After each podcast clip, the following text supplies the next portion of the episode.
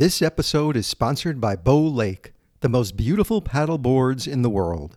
Visit beaulake.com and learn more. That's B E A U lake.com. Beau is French for beautiful. B E A U lake.com.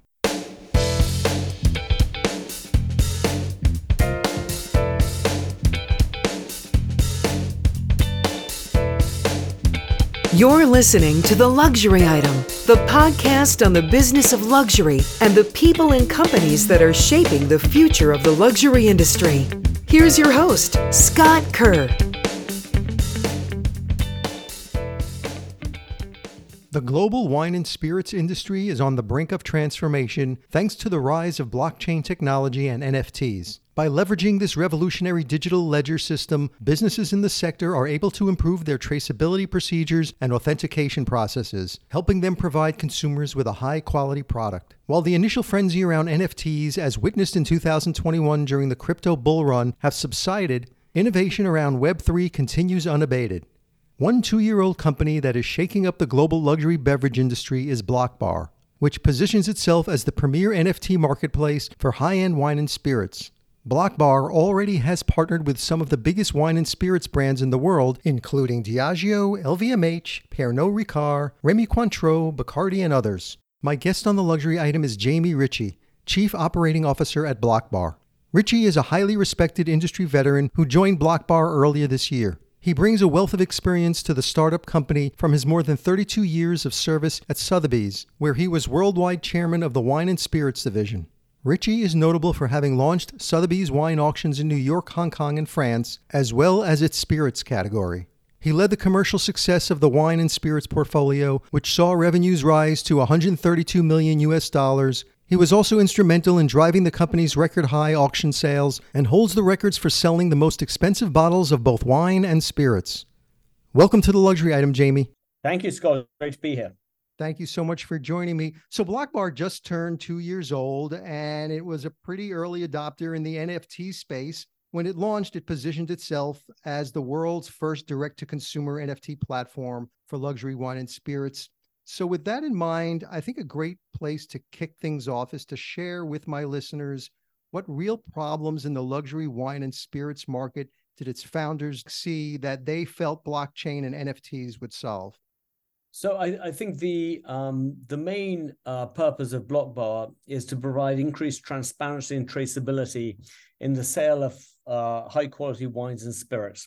And so during a a traditional distribution system, essentially the wine the bottles of wines and spirits uh, go from the producer uh, to the consumer via a, a various channels of distribution where there's uh, where they're opaque.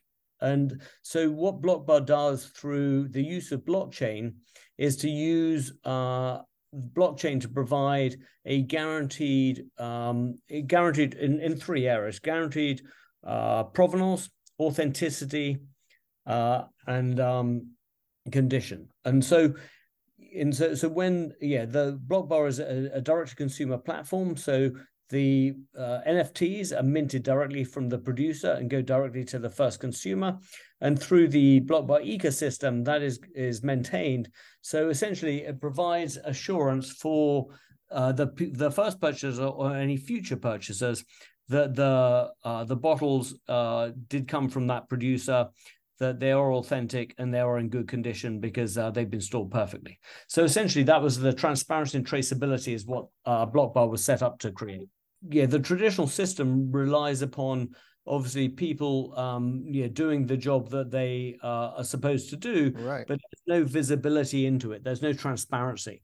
And so one has to trust and assume uh, that everything is good. So Blockbar, yeah, and and the block and blockchain brings traceability and transparency to the process that everyone can understand and see. And so the advantage for producers is that yeah, they obviously they'd like to know who uh, purchase their bottles or, or casks. They like to know who owns them today, and they like to know uh, who consumes or redeems them. And uh, blockchain enables that to happen. So, who are some of the 22? I think it's 22. It could be more by now. Luxury spirits and wine brand partners that Blockbar has in its portfolio. So Block is is obviously founded out of um, the the principles behind Duty Free Americas, um, which is uh, yeah a two plus billion dollar business um, selling uh, mostly spirits um, in uh, yeah in uh, airports and and 253 duty free stores around um, America. And so their relationships really were mostly with the largest uh, spirits uh, brands. So whether that's Diageo, Moet, Hennessy, Bacardi, William Grant, Remy Cointreau, etc. So most of the uh, most of the, releases that have happened uh, from Block Bar have been around the spirits area. You know, whether that's uh, Hennessy, Remy Martin, Ruinart, Patron, Glenfiddich, Penfolds, etc. Uh, and so in different categories, obviously Scotch whiskey has been super important. Uh, tequila, cognac, rum, mezcal, champagne, um, different categories that's been sold on Block Bar. So is your pitch to brands primarily focused on the advantages of blockchain as it relates to counterfeit prevention and quality control? Um, that that's certainly one part of it. I, I think the um, the fact that it is a DTC platform is really important. So producers want to be uh, want to understand who their consumers are and uh, and consumers want to have a relationship with the producer. And so during traditional distribution channels yeah that has been essentially kept apart. So there's always intermediaries in between um, who are, are separating the two our, our aim as, as part of our of, of, the transparency and traceability is to actually link the two. So we're a direct from producer to consumer channel, and I think that's the most important um, element of it. The traceability and transparency is certainly yeah critical because that gives the confidence to the marketplace uh, once it happens. But I would say it, it's twofold. I, I think the yeah the the the producers and the consumers want to have a relationship together. So, how do buyers and investors go about trading their NFTs or burning their NFTs and redeem the physical bottle directly? So, well, once you've purchased an NFT, so an NFT is an asset-backed NFT. So, rather than just a digital NFT, obviously the the the value of the bottle the case or the cask behind it is the value of what it is. Once someone's bought an NFT, they can do four things with it. They can uh, they can just store it and just keep it. Uh, they can gift it to someone else anywhere around the world. Uh, they can um, sell it on the the Blockbar marketplace uh, and and sell it, and as many people can sell it as as, as they want uh, in the future, and uh, or they can redeem it. So redeeming it means taking possession of it. So they request um, yeah, to to take possession.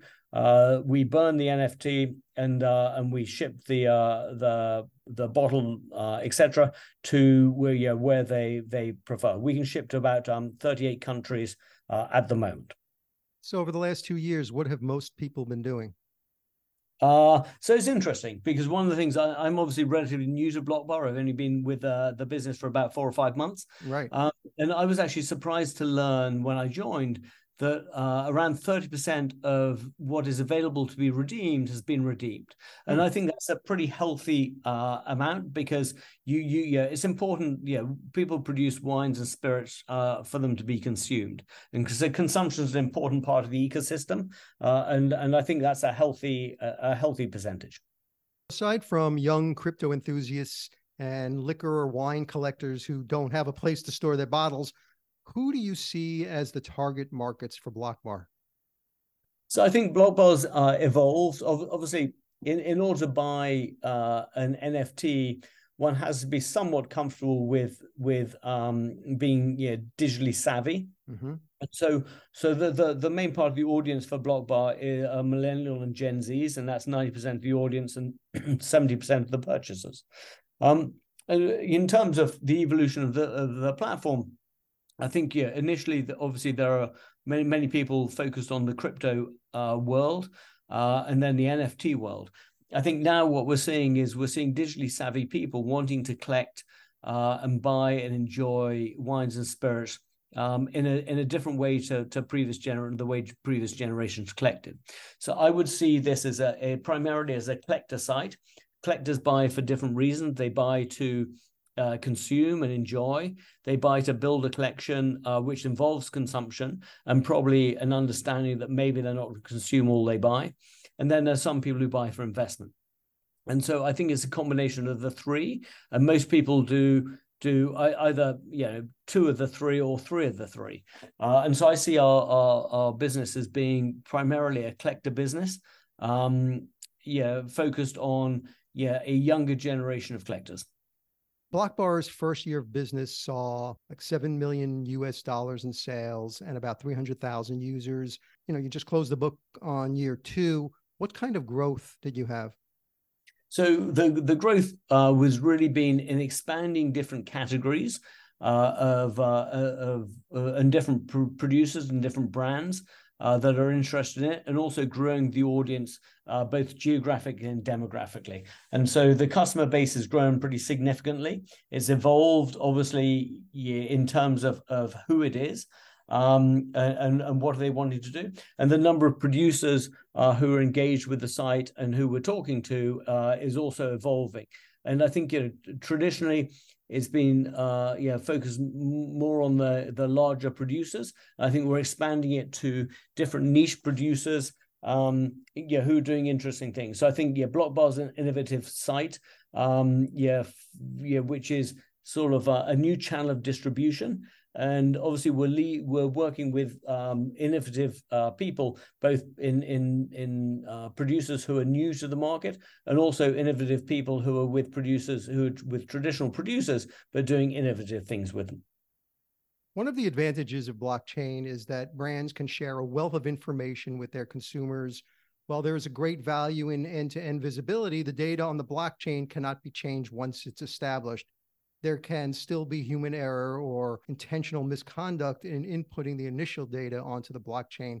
How do you prevent inaccurate or fraudulent data from the brand being entered on the block bar? Well, so I, I don't think any brand uh, who we would work with uh, would would intentionally put fraudulent data on the blockchain. So working directly with the producers, I think, is the best way to avoid fraudulent information um, because producers don't want to deceive their their their clients. Uh, and so I, I, think yeah, where, where you introduce blockchain later in, in the in the in the distribution channel, I think that's a challenge. But I think coming directly from producers is the the essence of of having the the greatest integrity.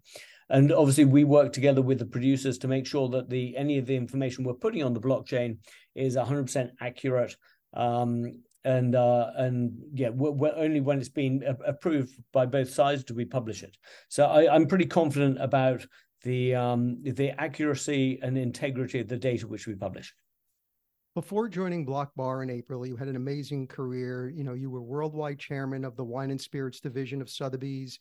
You were with Sotheby's for an eye-popping 32 years, where you excelled as an auctioneer and a leading authority on wines and spirits. So, what attracted you about Blockbar's business model?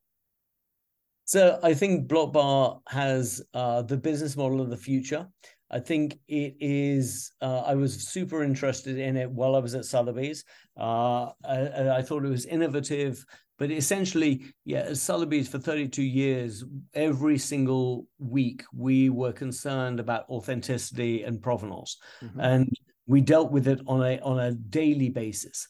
Um, yeah, the idea of having a uh, a system whereby everything is can be uh, transparent and traced, that you can be assured of the provenance, the authenticity, and the condition is a, an amazing thing. And so I think for new for any new releases coming directly from a property, then that is that that has a great validity and value.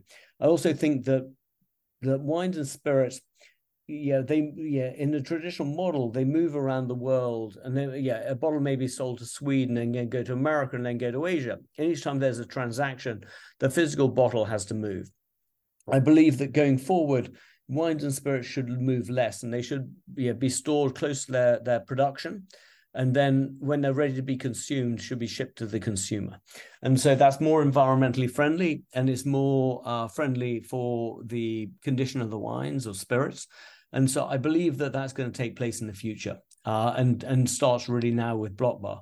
And so we intend to keep the wines and spirits close to the source of production uh, and only ship them. And you know they, they can change ownership uh, multiple times yeah, until they're ready to be consumed. And when they're ready to be consumed, they get shipped.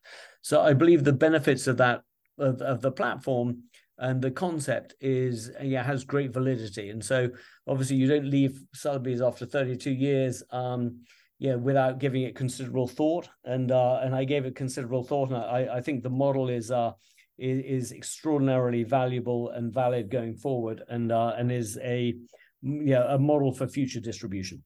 We'll be right back after a quick break with more of my conversation with Jamie Ritchie. Beau Lake in Rocky Shore.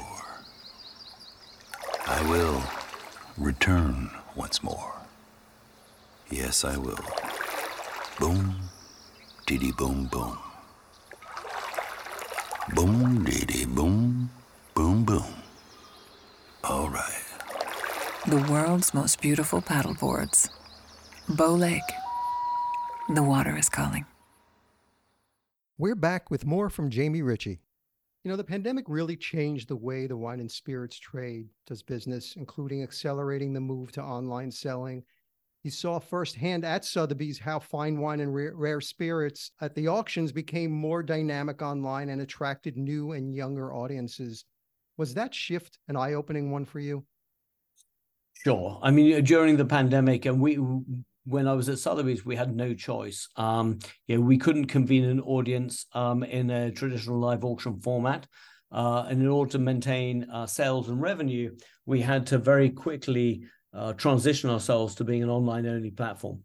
And uh, and that took persuasion from both the sellers, um, encouragement for the buyers, and yeah, the digital tools that were developed very swiftly enabled buyers, um, yeah, to participate in the auctions from anywhere using their phones, and so and and that yeah, the the pandemic in, enforced everyone to to to train or and be trained on with the new tools. So I think you've got a a unbelievable um, a number of people who can yeah now transact um, very happily using their phones um, and uh, and it is yeah it is the future and so actually in a traditional auction environment it's very difficult to get people to come and attend an auction because they're so well trained right. so i think you know wines and spirits you know whilst it's our business it's our uh it's our clients and consumers passion their fun their interest. So you've got to keep them engaged and interested. So i think in fact you know holding events where they can come and participate and, and engage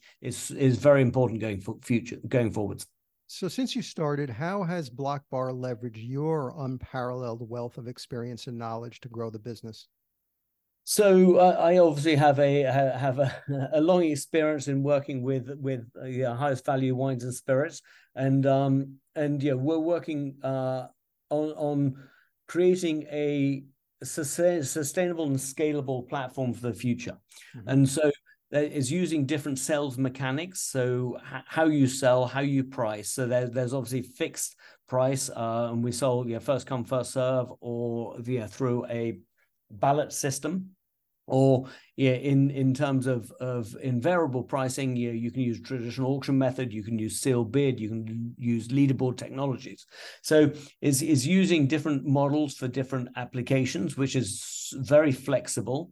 Um, you, know, you can think about selling costs or fractionalizing costs or progressively fractionalizing costs. So and so I think the younger generation enjoy you know a, a, the concept of gamification around what they're they doing and if we can add that um, to uh, the enjoyment of collecting wines and spirits, I think is super interesting. So if you take progressive um, fractionalization, you could uh, fractionalize something over a period of time into different fractions. So I think there's a, there are different ways in which you can use the technology uh, to engage people.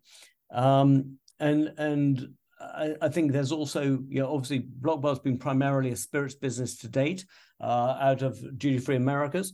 Uh, and now, obviously, my background is, is was was mostly in wine, and so we'll be looking to introduce um, different um, different wine um, producers um, yeah, to to to uh, different wine categories, and we're, we're working through how do we do that in an interesting and engaging way. I know you've been there since April, but has has your perspective on the business changed at all? Uh, I mean, I think I've learned an awful lot about the business, um, and I understand it. Um, yeah, after four months, a whole lot better. my, my, perspective, um, in terms of the the the the the opportunity and the reason why um, it, it was founded um, and exists is has not changed at all.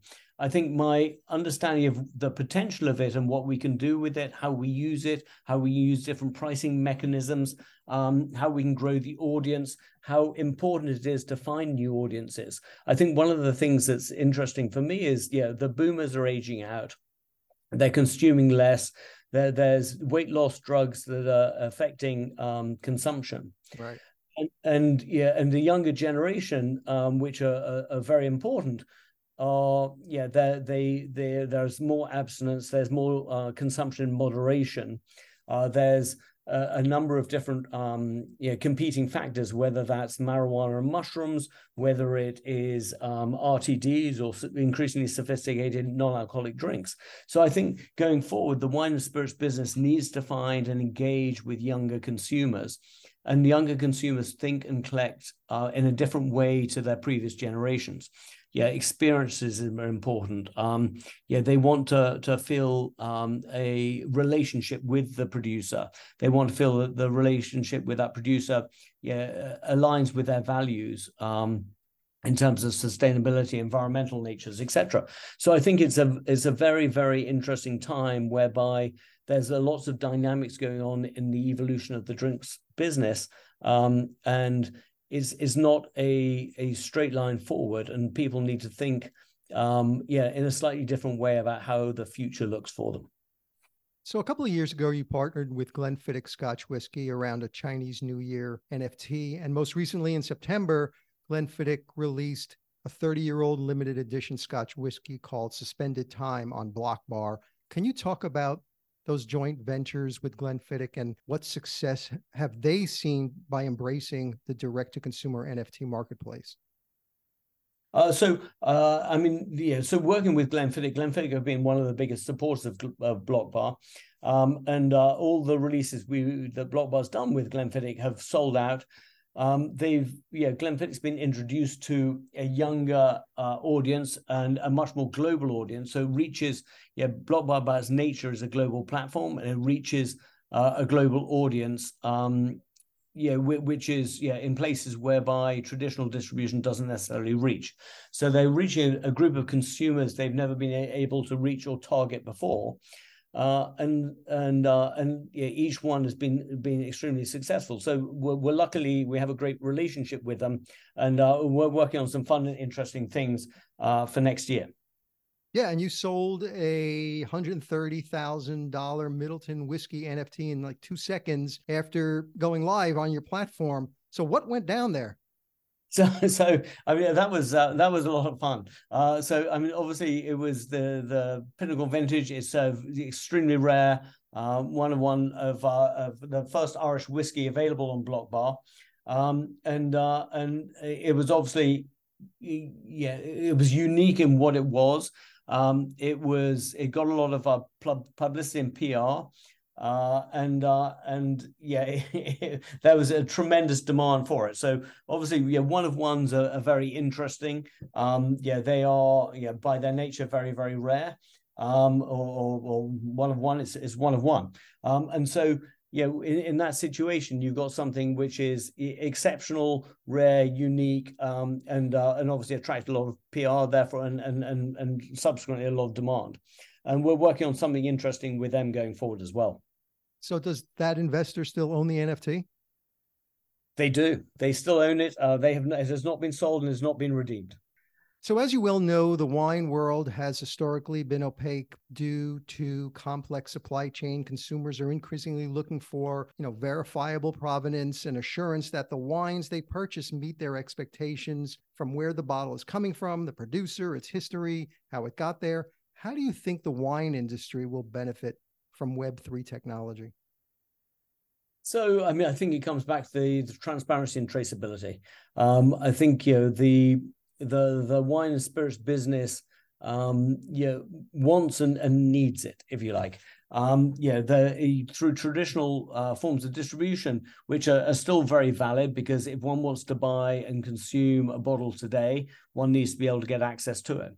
In in the highest quality wines and spirits, you know, when they're not necessarily ready to be ready or desired to be consumed immediately, then having verifiable provenance, uh, condition, and authenticity is extremely valuable. So I think yeah, where Web three technology comes in is providing that traceability and transparency. Um, yeah, throughout the process and giving uh, consumers the confidence uh, that they know what they're buying, they're going to get what they're bu- they're going to get exactly what uh, what what is described, and it's going to be in perfect condition. So I was taking a look at Block Bar's active marketplace, and it's heavily dominated by a variety of high-profile whiskey brands. Um, but the only wine brand listed was Penfolds, which I know has partnered with Block Bar on a few NFT drops. It seems like such a natural fit with the wine industry and the world of NFTs. This concept of scarcity, of provenance, really matters to both industries. Is gaining traction with wine partners more challenging for Block Bar? I, I don't necessarily think it's more challenging. Um, they, I think, wine producers and spirits producers do think differently. Uh, the the the the reason Block Bar's mostly been um, offering yeah, releases from spirits producers is because the founders were from Duty Free Americas, which is ninety nine percent spirits. Um, and so their relationships were were were with the spirits producers, and uh, and their and and that was you know so the reason they were founded was to yeah primarily look at the spirits business. Obviously, my background is is in wine, uh, primarily, and uh, and so I've been looking at, uh, a lot at this the wine business. Um, so and I say the two differences are spirits are produced every single day, 365 days a year, and they may be laid down for yeah 10 20 30 40 years.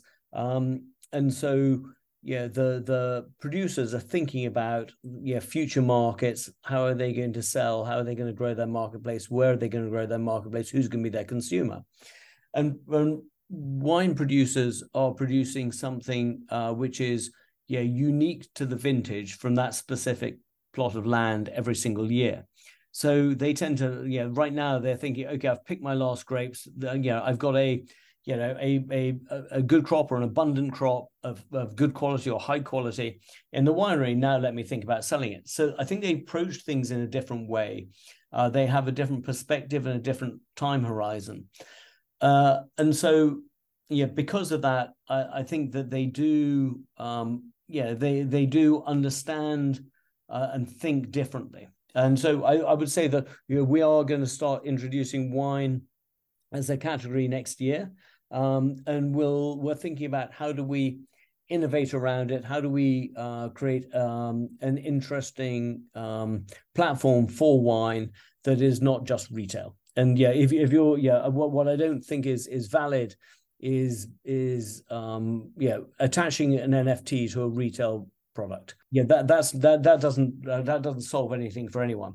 So we are sort of certainly uh, yeah blockchain led. We use the NFT as the token, yeah, as an asset backed redeemable token, and uh, and then we'll present we'll present wines and in, in the innovative way that the Blockbar's already been presenting spirits. What are some of the interesting ways your brand partners have leveraged the community aspect of NFTs, like offering exclusive access to events, allocations, and other benefits? Yeah, I mean, I mean, so I, I think yeah, as as we mentioned, the the the consumers want to have a relationship with the producer, and uh, and through yeah smart contracts, you can um, you can engage and, and encourage different sorts of behaviors, and so I think experiences. Um, yeah, the Dalmore had yeah a, a dinner for the buyers, and one person flew from Australia uh, to attend that dinner. And so there's different ways uh, you can encourage behaviors. I think experiences are very, very important. I think you have different events around the world, whether it's tastings, dinners, um, at wineries, distilleries, different cultural events. So I think there's a lot to do um, in that area. Uh, I also think that yeah, with yeah, as I mentioned, with different sales mechanisms, with gamification, you can yeah, you can do different um yeah elements. Yeah, there was um you know the Blockbar did the um yeah, the first community voted bottle design with Johnnie Walker uh, Blue Label uh, and Vandy the Pink. So I think there's lots of interesting ways in which you can uh, engage consumers um, to participate, uh, you know, using different technologies. We're also seeing the rise of fractional ownership backed NFTs. You know, it's a novel method for individuals to gain exposure to different assets without having to invest the amount of capital required to own the entire property, art piece, or casks of spirit. Is this an area Blockbar is exploring? Yes, uh, definitely. I, mean, I think fractionalization is very interesting. Um, yeah, for me, I'm sort of less interested in fractionalizing a specific bottle because a bottle's got to be consumed. And how do you sort of fractionalize that in an efficient way whereby it gets consumed, you know, in an easy and, and enjoyable environment? I think the, the fractionalization around casks um, and barrels is very, very interesting because obviously you can, you know, when it gets bottled, you can subdivide it easily um, and and you can enjoy it. And I think progressive fractionalization is another thing whereby it is is is very interesting. So I, am a strong believer in the fractionalization of um, different uh, things, but but but primarily where it ends up, whereby someone can still take possession and enjoy and use it rather than have a shared value with an undetermined end.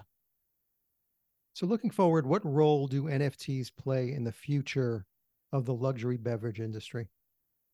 So, uh, an NFT is the token, and the token that enables a swift, speedy, interesting, yeah, an efficient transaction. I think yeah, the key for me is in fact the the the fact that the business relies upon blockchain. Um, and the blockchain technology is, is probably the best inventory of record system today. Uh, and then it's a direct to consumer marketplace. So it's the combination of using blockchain to validate and verify the provenance, authenticity, and condition, using the NFT as the token to have a very efficient transaction that's immediate and uh, and certain. Um, and then applying that to the wine and spirits business, which are both multi-billion dollar businesses, um, uh, and and global in nature and becoming much more global in, in nature. So I think that that for me is like blockchain is going to grow. Um, yeah, I, I think the wine spirits business is going to grow, or both of them are going to grow. So I think it's it's truly scalable um, and and is a new distribution channel that will um, that will start off as a slither of the distribution pie and then grow to yeah we'll, we'll be interested to see how far we can grow it globally data has shown that web3 concepts such as nfts and the metaverse are showing less than stellar adoption and the collapse of ftx and other major web3 token projects hasn't helped build confidence in the space What's your strategy for introducing more consumers into the world of Web3 and expanding wine and spirits collecting and investing to the masses? So obviously, you know, you, you know, cryptocurrencies and and NFTs have had their sort of den in, in the in the sunshine. I think at the end of the day, crypto is going to evolve, yeah, stronger and better for it. In terms of NFTs, the challenge has mostly been around the values of digitally native NFTs, which don't aren't asset backed. Right. Um, and so I think yeah, the fact that the the the Blockbar NFTs are asset backed, sort of yeah, the value of the NFT is the value of the bottle the case or the cost behind it. So uh, I'm not worried uh, in any way around the values of the NFTs that Blockbar sells. I think there there's it's the value of the asset. Um, in terms of cryptocurrency, cryptocurrencies will yeah fluctuate. Uh, you know, you can you know you can pay but using a credit card, you can pay in US dollars. Um, and so we sort of have that um, area covered. Um, in in terms of um uh, of uh, the sort of the future evolution, I think obviously digitally savvy people understand the the asset backed the NFTs are asset backed. They understand um, the the the the value that is offered. They understand that they don't need to take possession of of it. They can build a collection and have it and have Blockbar store the property. Um, they understand the storytelling. Yeah, I, th- I think Blockbar offers a, a, a, great platform for storytelling about uh, different um, different uh, releases from different producers um, in a fun and interesting uh, way that talks to uh, to the audience. I think the elements of of the cell releases and the mechanics and the gamification um, is also uh, sort of super interesting. And then the experiences that, that you can offer, you know, directly from the producers. So you know, we want to encourage the the consumer um, and the producer to have a relationship together.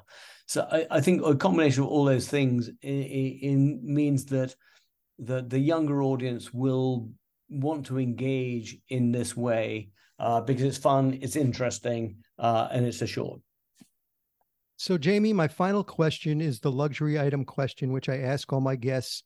So, if you were stranded on a deserted island and you could only have one luxury item with you, one single luxury item, what would that luxury item be? It can't be any form of air or water transportation to get you off that island or anything that requires mobile service. So you can call somebody to get you off that island. It's just you on this island, lots of trees, lots of sand, lots of oceans. You are deserted on this island. What would that one single luxury item you would like to have with you? Um, can it be a cellar of wine? Sure. Okay, I'll take that. That's gonna keep that's gonna keep me going every morning, lunch, and dinner. Uh, every day. Uh, well, I, I would love a wine cellar with lots of yeah. The one of the, the great things about wine is is yeah the all the different um wines yeah from different grape varieties different regions different vintages etc so yeah for me the the the the variability the variations the selection uh, that you make is is the most interesting if i'm confined to one region and one wine it's probably white burgundy because you can drink it for for lunch for dinner um it has the same complexity as red um uh, but much more versatility in terms of when you're likely to drink it. But it's um, but but yeah, wine yeah gives um yeah a, a huge amount of pleasure by the variety of what uh, of of what is offered worldwide. So th- that would be I, I want the widest parameter I could possibly have. Jamie Ritchie, Chief Operating Officer at Block Bar. Thank you so much for joining me on the luxury item. Scott, it's a pleasure. Thank you very much for having me.